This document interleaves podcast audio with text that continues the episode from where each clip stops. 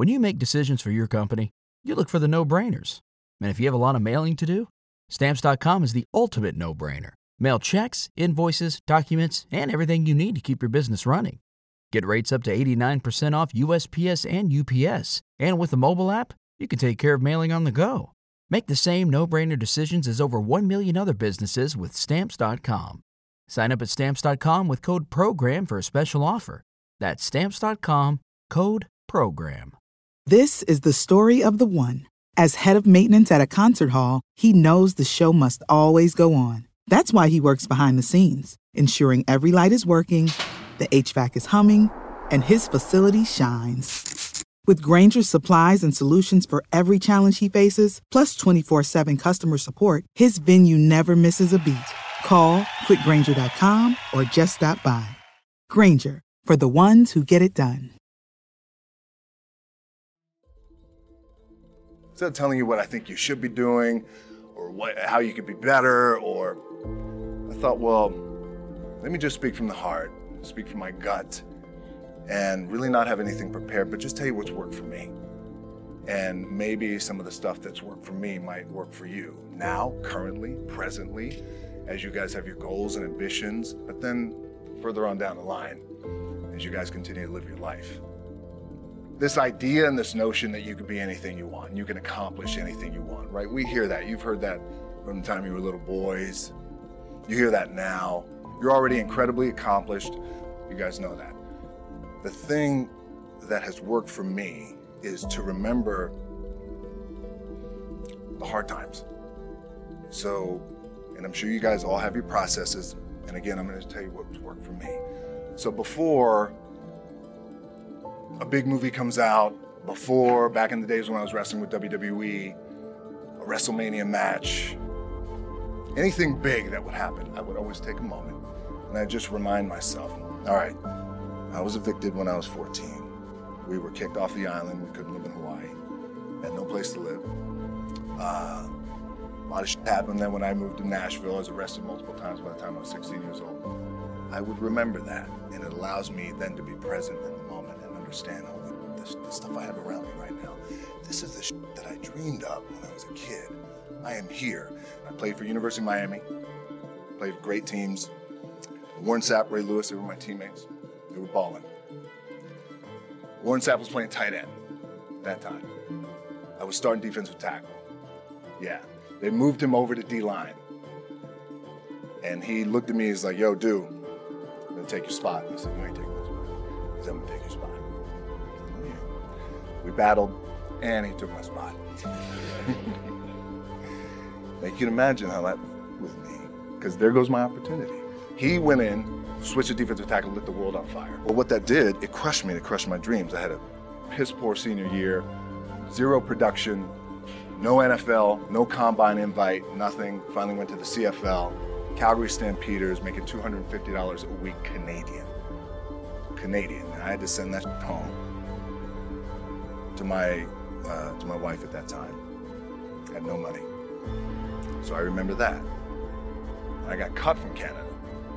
Uh, my dad, in his pickup truck, came down four o'clock in the morning, picked me up at, at in, in Miami from Tampa. We lived in a little apartment in Tampa. He drove down in his little pickup truck to, to, to Miami to get me when I was cut from the CFL.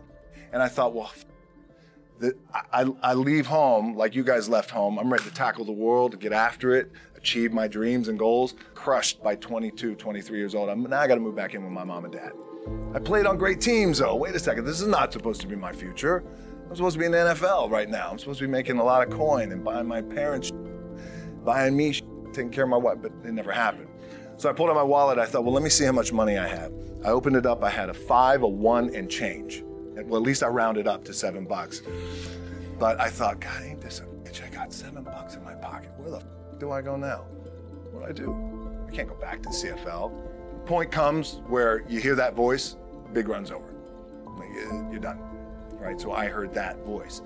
So as coach was saying, man, I hold on to that, I'm telling you. I keep my back is up against this mother. We laugh, we joke, we have a good time, but my back is still up against this mother. I do not forget it. What this also helps me do, and again, it works for me, is at some point, you got to be tired of not being number one. You have to be, and you gotta f- play angry, and I play angry. Now, I'm cool and calm with my approach, and when I step out on my field, which is a set or, you know, like, there's some, and you're always gonna have haters, and haters are like, well, damn, man, how many movies are you gonna make, or how much shit are you gonna do? Like, you do a lot of shit. I say, yes, it's my ambition. Of course, why not? I could do it. Yeah, I love what I do. And not only that, but in what world do we not work every day? My back is up against this thing, you know, and I and I and I started to play angry, by the way, and, and I still and I still play angry.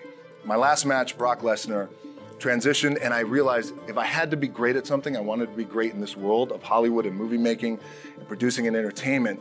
I had to commit, and like you guys have to commit. Obviously, you commit to something, commit to the goal.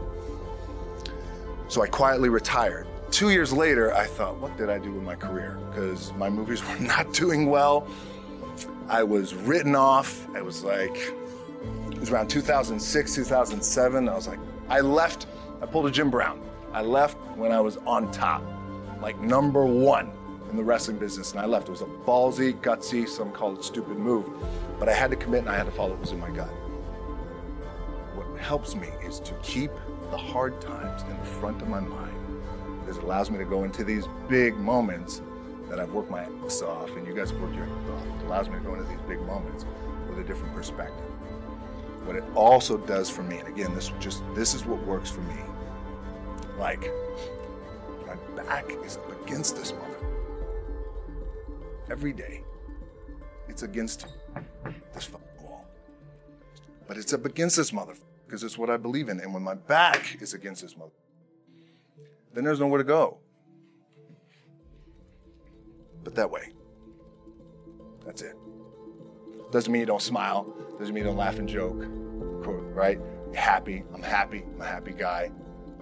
But when it comes to business, and when it comes to executing, it's up against this. And I got to go that way. And I don't give a f- who is in front of me. They're not to stop me.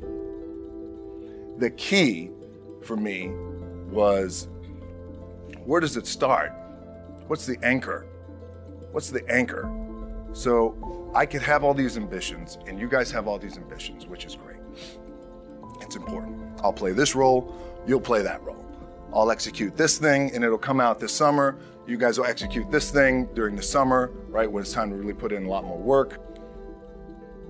But the key with me is just always finding what the anchor is. And the anchor is getting up at four o'clock in the morning every day before anybody else and grounding my thought process is in the no one will outwork me. No one. I love and I respect you guys. All starts with this. Two hands. Putting it to work. my last match in WWE, I'll share this with you guys too, is that again, because there's a little bit of takeaway here from all this is I wrestled John Cena, and I went in, and I think it's 2013. I went in WWE champion, and uh, we went in MetLife Stadium.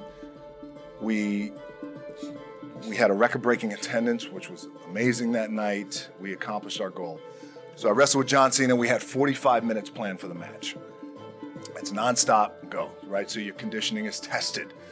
And at that time, I, I wasn't full time in WWE. I was just doing these spot matches where I would I was still shooting GI Joe, I think, or Pain and Gain at that time, or I, oh no, it was um, it was Fast and Furious Six in London. Had to travel in the ring, get all my ring work in, travel back to shoot uh, Fast and Furious, then back WWE Raw, doing those shows. The big build up to WrestleMania against John. We get to MetLife Stadium. It's a big night. This is it. It's game night, right? It's, it's, it's championship night for me. 45 minute match planned out. There's no cut. There's no, all right, well, let's pick it back up tomorrow. You know, it's go time. It's just like you guys in a game. I'm getting scared because I'm thinking, man, well, what happens if I, if I, if I pinch something or something like, you know, I don't know, your mind starts with you in the moment. There's 85,000 people, your adrenaline's rushing. I'm thinking, man, what happens if I'm gonna lose my leg or something like this? If I've just done something to my artery final move of the match is his big finishing move. and I remember I'm getting up and I'm turning like this because I have to fall into him. He's going to hit me with his big finisher. I remember turning into John and he says, and I remember thinking to myself, God, please don't let this be too bad. Just take care of me. Take care of me. Bang! Comes in the back. I get to the back. I can't move. Now, getting a little nervous.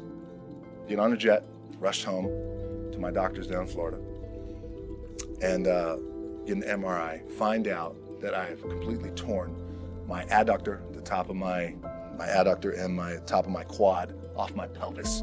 What I was proud of was to walk out on my own, but not only that, but in this moment where the odds are against you, people are watching, teams depending on you, you either say, I'm done, or this, whatever the f- is going on, is temporary, and it may f- me up at some point down the road. But I'm not going to let this opportunity go by without giving it my all. As you guys know, there's nothing you can't accomplish. You're going to go on, you're going to become world champions. The key for me, what I think one of the keys is remember where you came from, keep that in the front of your mind, and when it goes bad and it goes sideways, a lot of does, you're getting booed out of the building, or you're coming through this injury, or people are writing you off. Oh, you guys you know, any of that. You gotta, you gotta keep it in here. And it really has to, it should drive you. It should. It works for me. It should drive you. You get all the talent in the world. It's all here. Really, the two things I want to say are you got to be the hardest workers in the room. And